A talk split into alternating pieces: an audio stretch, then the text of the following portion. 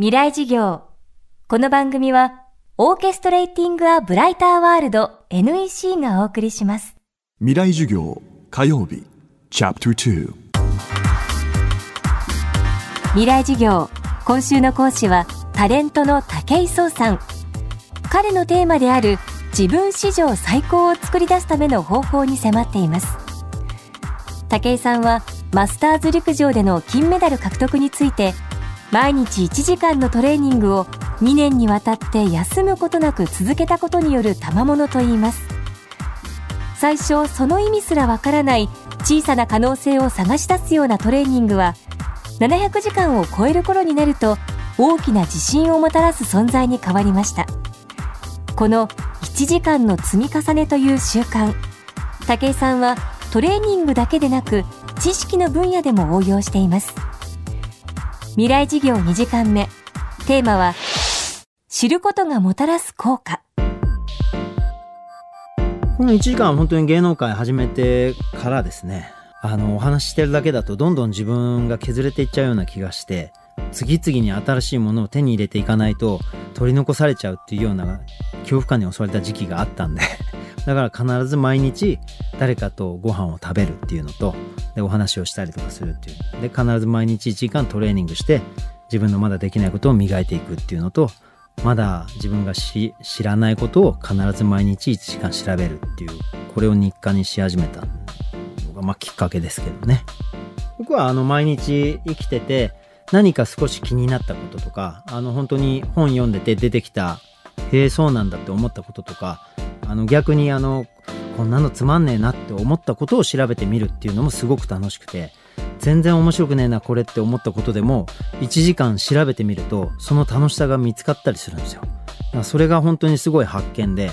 あの自分がなんだろうな興味が湧かないことっていうのは自分が知らないから興味が湧かないだけで知っていくと自分が楽しいと思ってやってたことと同じように深い魅力があったりあの深い楽しみがあったりっていうのをもうこの3年間で何百回も味わってきてるんで学生時代は本当にスポーツで人生を歩いていかないとつまんないんじゃないかななんて思ってた自分がいたんですけどその学生時代スポーツしかできなかった自分よりも今いろんなことを学んであの地球上のいろんなことに興味が持ててる自分の方が人生が全然楽しいですし街歩けばもう目に入ってくる景色どれも楽しめるような自分に成長してると思うんでそれは本当にあの皆さん本当にお勧めしたい時間の使い方といいますかあの本当に1日1時間がもし難しければ1日に10分でも5分でもいいと思うんで自分がまだ目にしたことがないものとか手に入れてないものっていうものに対して自分を成長させる時間っていうのを作ってあげると必ず一歩前に進むことができると思いますんでおすすめの時間の使い方です。はい。知ることで自分が楽しめる場所が増えるという武井さん。芸能界では百獣の王と称して動物をはじめ様々な相手を倒すシミュレーションの芸で有名になりました。しかし、これはただ倒すことが目的ではなく、知ることと密接に関連したあるメッセージだったのです。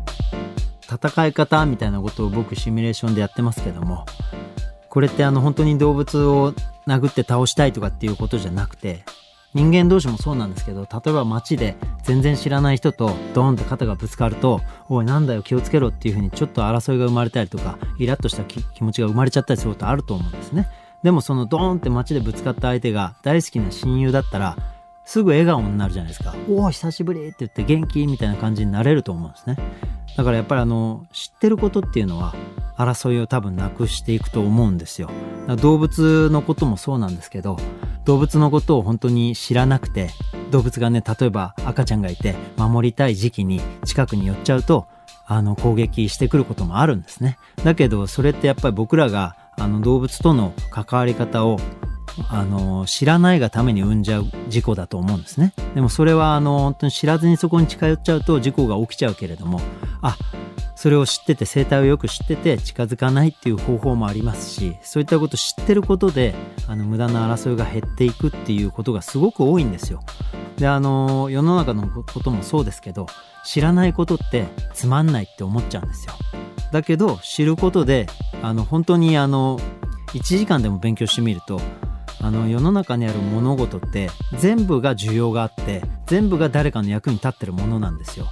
なんで僕はあの動物の戦い方を知ることで戦わないで済むっていう平和のメッセージになったらいいなと思ってやってるんですけども。はい。本当にあのふざけたおじさんなんですけどね。ですけどやっぱりあの全てのことにそれはつながってると思ってて知らないことで何かを生むことはないけれども何か物事をよく知ることでそれを楽しみに変えたりあの平和のメッセージにつなげたりとかってできると僕は本気で思ってるんでこれからもたくさんのものを倒す方法を身につけて知識を持ってあの世の中の地球上の全ての物事に向かっていけば全てが自分の味方になり自分の力になるんじゃないかとそういうふうに思っております。はい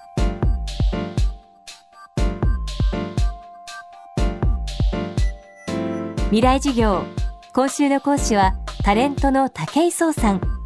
彼のテーマである自分史上最高の作り方に迫ります。この番組はポッドキャストでも配信しています。バックナンバーもまとめて聞くことができます。アクセスは東京 FM のトップページからどうぞ。未来授業明日のテーマは武井壮が一番怖いこと。百獣の王であるはずの彼にとっての恐怖とは一体どんなことなのでしょうか？